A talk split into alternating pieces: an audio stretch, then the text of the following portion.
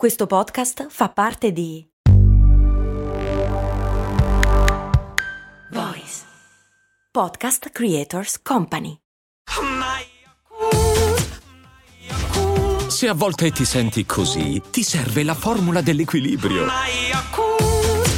Yakult Balance, 20 miliardi di probiotici LCS più la vitamina D per ossa e muscoli. Qualcuno un po' di tempo fa mi ha chiesto Qualcuno un po' di tempo fa mi ha chiesto come mai se inaliamo l'elio, cioè il gas dei palloncini, parliamo come Paperino. E la risposta è semplice e mm, un po' complicata. Cose molto, cose molto, cose molto umane. No, niente di terribile, ok. Ma se vi ricordate, in realtà della voce abbiamo già parlato a cose molto umane nella puntata numero 64, quella che si chiama Ogni cultura ha il suo tono di voce, dedicata appunto a come il tono della voce varia a seconda della lingua che si parla, ma anche della cultura appunto da cui proviene. Andatevela a sentire, è interessante. Fatto sta che la voce di solito si produce in questo modo, cioè c'è l'aria nei polmoni che viene spinta fuori dai polmoni, dal diaframma, e che passa attraverso la laringe. Nella laringe ci sono le corde vocali, che non s- assomigliano neanche vagamente a una corda, e sono un po' come una bocca messa in orizzontale, sembrano più che altro due labbra. Queste due labbra vibrano e producono una frequenza, un suono. Ok, questa parte della voce è la frequenza fondamentale, che però noi non sentiamo mai in realtà, perché quello che accade è che una volta che esce dalle corde vocali, la frequenza fondamentale si scontra con la nostra forma della gola, col resto della laringe, con il naso, con le cavità nasali, con i seni nasali, con la lingua, con la bocca, con i denti, con le labbra, tutto quanto. E ne esce la nostra voce così com'è, la nostra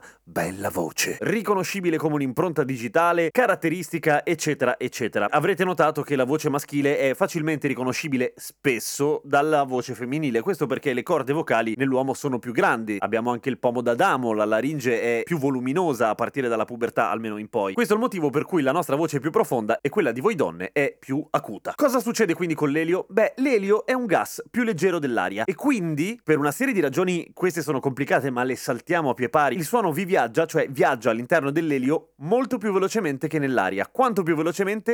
Tipo tre volte in linea di massima. Vuol dire che la nostra voce è più acuta. Non perché le corde vocali con l'elio vibrino più velocemente o in modo diverso, ma perché tutti quei rimbalzi della frequenza di cui parlavamo prima, quelle sono molto più veloci e quindi la voce è più acuta. Esattamente come quando mandiamo avanti il disco oppure acceleriamo un nastro di una cassetta. Voi non sapete cosa sono le cassette, vero?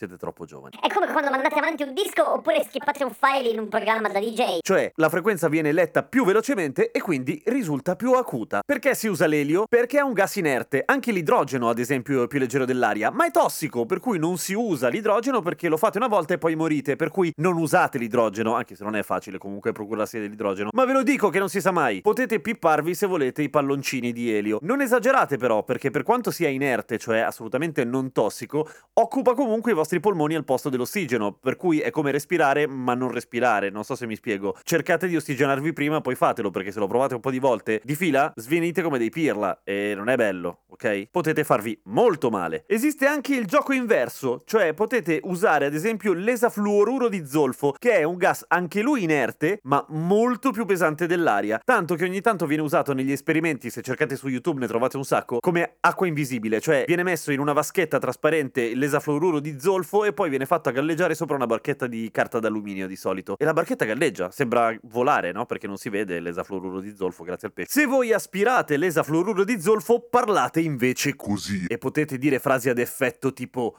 Luke, sono tuo padre. Ora, ve lo dico lo stesso anche se non è proprio facilissimo da procurare l'esafluoruro di zolfo. State molto più attenti che con l'elio, perché anche lui è inerte, non è tossico, ma essendo molto più pesante dell'aria, può rimanervi sul fondo dei polmoni e questo non lo volete. Il metodo per toglierlo poi è mettersi a testa in giù. Non sto scherzando, ma siccome non è facile farlo, meglio evitare, ok? E tanto l'esafluoruro di zolfo non sapete dov'è. Però se lo scoprite ditemelo perché voglio provare di brutto. A domani con cose molto umane.